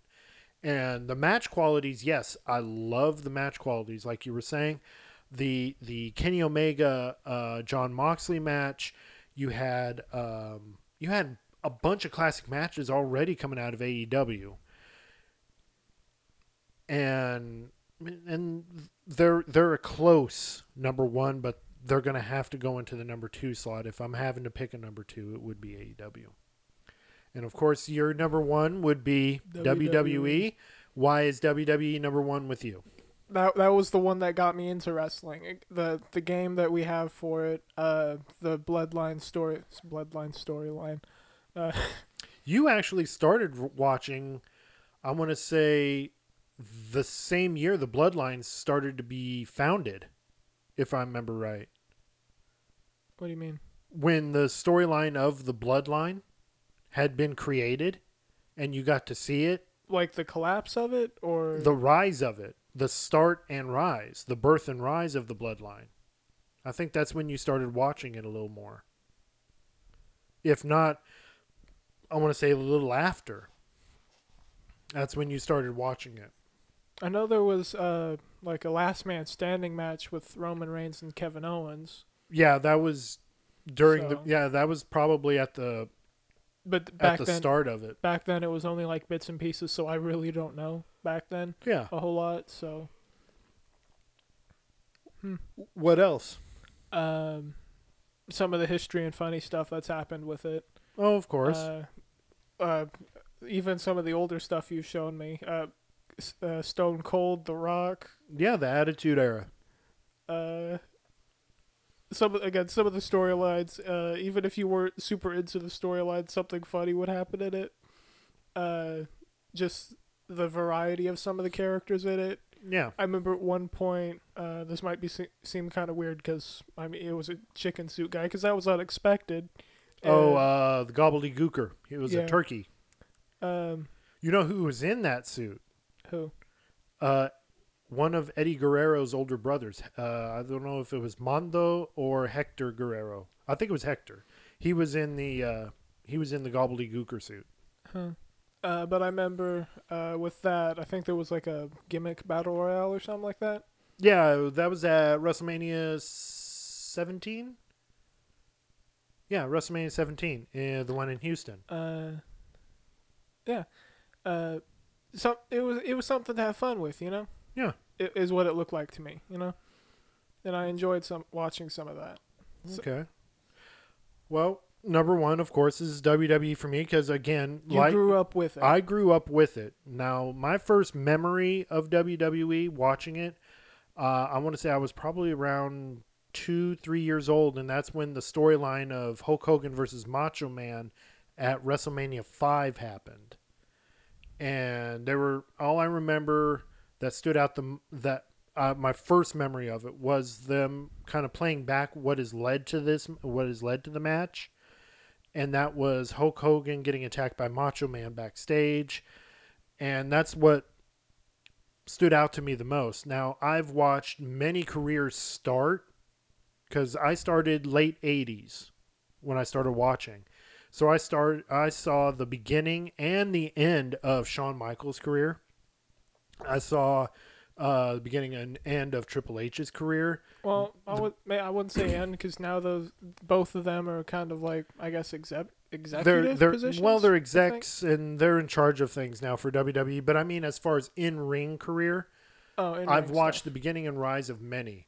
Um, like I said, Shawn Michaels, Triple H, The Undertaker, uh, Stone Cold's WWE career, The Rock's WWE career, uh, Kurt Angle's career, Brock Lesnar's, John Cena's, Batista's, Randy Orton. I can go on. And I, I, I've seen uh, uh, it's one of those I've seen them come and go kind of things. And in those years, it's had its ups and downs. It has with gimmicks and behind the scenes stuff that has been kind of like putting a black eye on the business, like the the famous curtain call that happened in Madison Square Garden that kind of took away kayfabe altogether. Um, the uh, Montreal screw job, that one. Um, of course, you had the whole steroid allegations in the 90s. Um, a lot of other controversial things that happened that um, that I've witnessed, and I've and it was the only one I would watch at times. There will be times I'd watch WCW when it was that was in its heyday. I watched the Monday Night Wars happen right in front of me. Uh, I watched the invasion of the Alliance. Uh, I watched the end of the Alliance. I watched the beginning and end of the Attitude Era, the beginning and end of the New Generation Era, the beginning and end of the Ruthless Aggression, the PG Era, and the Reality Era, which we're the one we're in now. Um, It's It- called it- the reality. it's era. called the reality era. I guess I don't know, but the the point is, I've and many many listeners out there they probably started with WWE too, because it was WWE that kind of brought the whole thing of bringing wrestling into the mainstream. Because thanks to like Hulk Hogan and it was the rock and wrestling thing back in the '80s. Again, a lot of a lot of history there too. like the RoboCop thing. the RoboCop thing that was WCW. Yeah. That wasn't W WWE didn't get ridiculous with things until like the uh mid late 90s where you had gimmicks that just didn't make sense. You had one that was called Booger. um had the Mantaur, a guy that came out dressed like a bull and it's not black and it could have been Black Taurus's dad for all we knew the Gobbledy Gooker. the Gobbledy Gooker. Um, what else? I, I'm I'm trying to think of other crazy gimmicks that were like. Um, there was one. It was, it was basic. It was one that they uh, they attempted some in the early 2000s. There was one that was Mordecai. That guy was basically the. Um, Mordecai. no, you see this guy, you would think, okay, this is the WWE's like alternate Undertaker. Guy was all dressed all in white and everything, and he he was basically like the like how Undertaker is the dark, Mordecai was the light. And I think they were trying to get it to the point where they would pit each other against one another. How, never worked. how did that go? It never worked. It failed. It didn't even last a year. Uh, they had a in the in the height More of, people, more people probably would have cheered for Undertaker. Yeah, in the height of the whole Pirates of the Caribbean craze, they had a pirate that was looking like Jack Sparrow. That one didn't last very long because it was the most ridiculous thing we'd ever seen. Uh, you had Muhammad Hassan on there. I know he was on one of the SmackDown versus Raw games, but that one n- no um yeah that guy it was it was not a good time to release that character especially after this was like some like four three three or four years sometime after the if the 9-11 attacks and they had this guy come out what was the character? yeah, he was a Muslim that was like bashing America, and it was Oh, like yeah, that- that, it was it, that was all bad Yeah. timing with that character. Yeah. Um, I mean, in the '90s characters, we had a guy that dressed up and came out in an Eric Cartman mask from South Park. uh, at one point, uh, uh, the Insane Clown Posse. They were both on WWE. they were both on WWE and WCW uh, programs. Uh, at one point, they just got tired of it and made their own promotion, and it's still going I today. remember, Uh, we, there, you know how uh, we watch uh, like the compilations of just random stuff thrown together on YouTube, right? Yeah, I think they were called like meme compilations. one of them is the guy that was in the the barrel. in the barrel. Yeah, that Th- was There has been some weird stuff that come out of wrestling that would show up on those from time to time. Yeah, but you you haven't lived till you saw like the '90s and some characters. You had Adam Bomb, which is a guy that looked like he just walked out of a, a nuclear reactor. Uh, you had um, Dumpster Droese, a guy that was like a guy that goes around and works for the city and collects trash for the He's city. trash man. he comes Uh, out and throws got- trash all yeah, over he- the he all over the ring. he did. He actually that did. was an actual character. he had a trash can, a metal trash can, and he would put it at ringside. And after he would win, sometimes he would do he would dump trash on the loser. I thought that was just a it's all No. sunny bit, No, but man, no. Uh, we had uh, then you also had uh, Repo Man, the guy that would take people's stuff, and he looked like a knockoff Hamburglar. Um, there were some other ones too. I mean, ones that just escaped me that it was like, why? Yeah, one guy that dressed up like one of Robin Hood's merry men, Friar Tuck. He he would wrestle, and um, what else? You had some crazy gimmicks. The only crazy gimmick that survived out of the mid late '90s was Doink the Clown, because in the beginning his gimmick was, "Yeah, I'm a clown, but I'm also scary as heck." I'm I'm I'm scary as can be, and you know, and this theme music proved it too, because it was like, and then it just went completely like to a dark tone, and it's like, okay, this is a really, and this was during the time when I guess it, it was he was Doink was inspired by the, I think by the movie It because everyone had spheres of clowns. Why is McDonald's so popular then? I don't know. Um, but yeah, going back to our main subject is yeah, WWE is number one because it was the, with me because it was the first thing I saw with my grandfather at a very young age, and We got off subject. we did. We I almost completely we, forgot what we were talking about. we went way off subject, but that's okay. Um, so yeah, that's that. W- that would be my lineup. There is E, WWE, AEW, Impact, or Ring of Honor, and then Impact, and it's and it's because of history, of history of of these promotions. I mean. T, you know, Impact was an uh, offshoot of TNA. That's why it's number four. TNA was basically like a place where everyone that got kicked out of WWE would go. And now AEW is somewhat of that place now where anyone that requests their release because they weren't getting their way or or anything of that nature, like some they they weren't agreeing to any some things that WWE were doing, so they wanted to just be themselves. They wanted to have full control of their character uh, and things like that. They left the company and would go with, with AEW.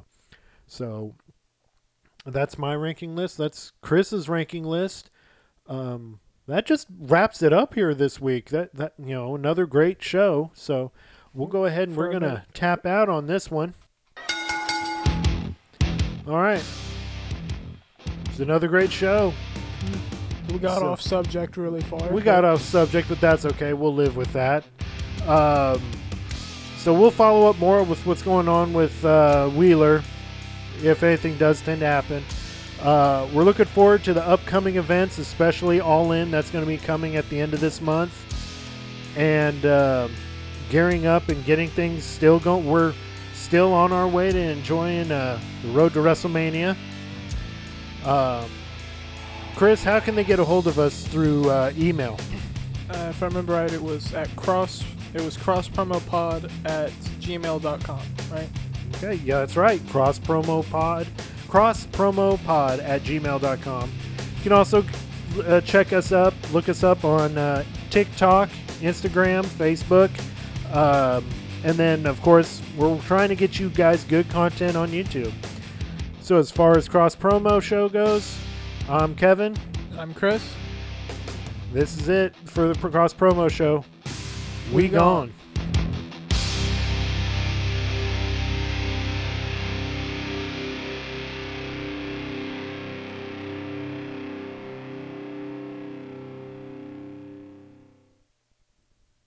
You know what? I, I'm going to give one quick confession. Oh, I think PCO is growing on me.